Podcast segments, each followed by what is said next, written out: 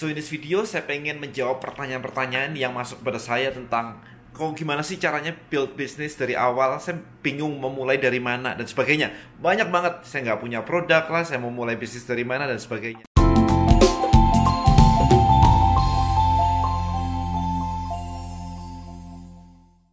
Well, anyway, buat saya sih personally nggak ada satu orang pun yang maksa anda bikin bisnis. Itu yang paling penting ya, yang harus anda ketahui gitu kan. Jadi nggak harus kok bikin bisnis itu. Itu yang pertama. Nah, yang kedua, kalau memang anda benar-benar pengen bikin bisnis, cari tahu dulu why anda kenapa. Kenapa sih anda pengen bikin bisnis? banyak sih di sana karena yang kemarin saya tanya ada beberapa yang menjawab kayak pengen time freedom lah, pengen uh, financial freedom dan sebagainya. Which is itu kayak ujungnya banget lah, banget banget banget side effect lah kayak gitu. Karena within the next few years beberapa tahun setelah anda menjalankan bisnis sendiri, well itu lebih keras hidupnya itu lebih apa ya perjuangan anda akan lebih berat daripada anda kerja ikut orang. Udah pasti nggak ada namanya 9 to 5 Anda masih mikirin gimana structuring the company kayak yang sekarang saya share di digital conversion ya. Gimana structuring the company bahkan milih nama aja sampai kayak mau tidur sampai mau tidur benar-benar masih mikirin nama yang terbaik apa ya yang bisa resonate dengan audiens saya apa ya. Kayak begitu sampai ada test group segala.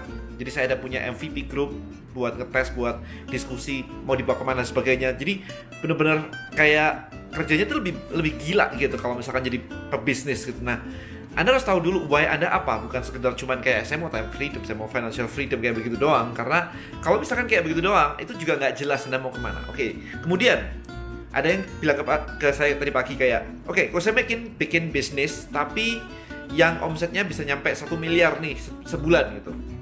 Nah, saya tanya balik ke dia, what's your idea? Mau bisnis apa sih yang kira-kira nyampe segitu? Dan dia cuma jawab nggak tahu. Oke, okay, kalau nggak tahu ya nggak bakal nyampe kalau Anda mau bikin satu miliar, at least Anda harus pernah ngumpul dengan orang-orang yang punya bisnis yang omsetnya satu miliar.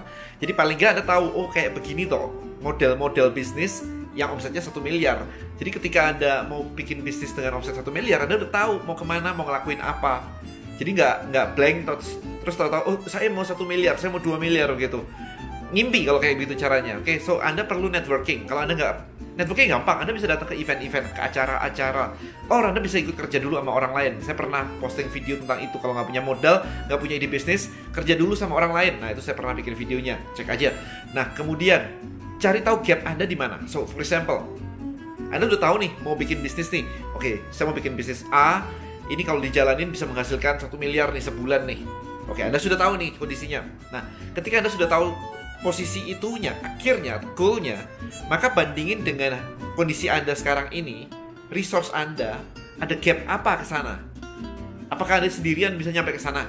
Kalau misalkan bisa, ya udah lakuin aja. Tapi mostly kebanyakan akan ada gap di situ. Ada ada ada gap resources. Contoh, contoh nih, contoh ya. Saya pengen bikin yang namanya digital conversion.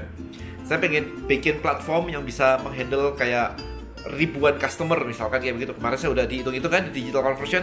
Nah gap saya adalah saya nggak ngerti digital uh, technical ya. Saya nggak ngerti teknikalnya saya nggak ngerti caranya bikin software kayak apa.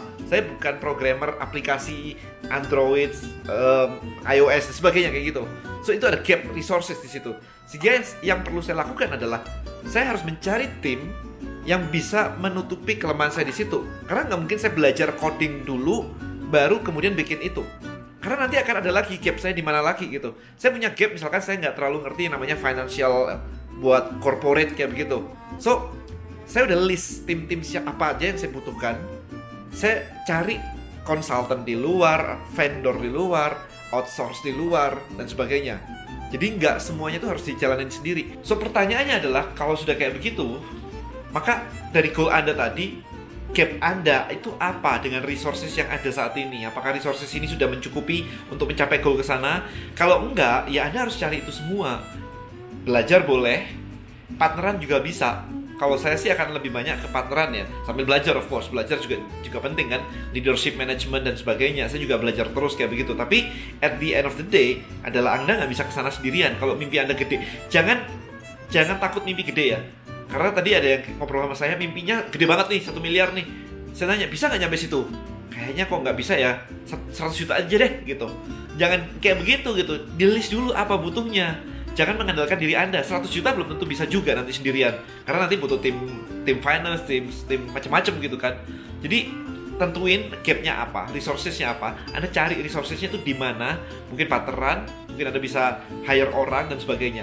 Jadi itu yang paling penting. Oke, okay? so hopefully this video bisa memberikan Anda kejelasan ya. Kalau Anda di mana, resources Anda di mana, gap Anda di mana. Jadi clarity buat Anda. Jadi nggak lagi kepingin bisnis satu miliar, tapi cuma pengen kayak nggak jelas semuanya begitu. Apalagi kalau Anda cuma financial freedom gitu, apalagi itu malah nggak jelas banget.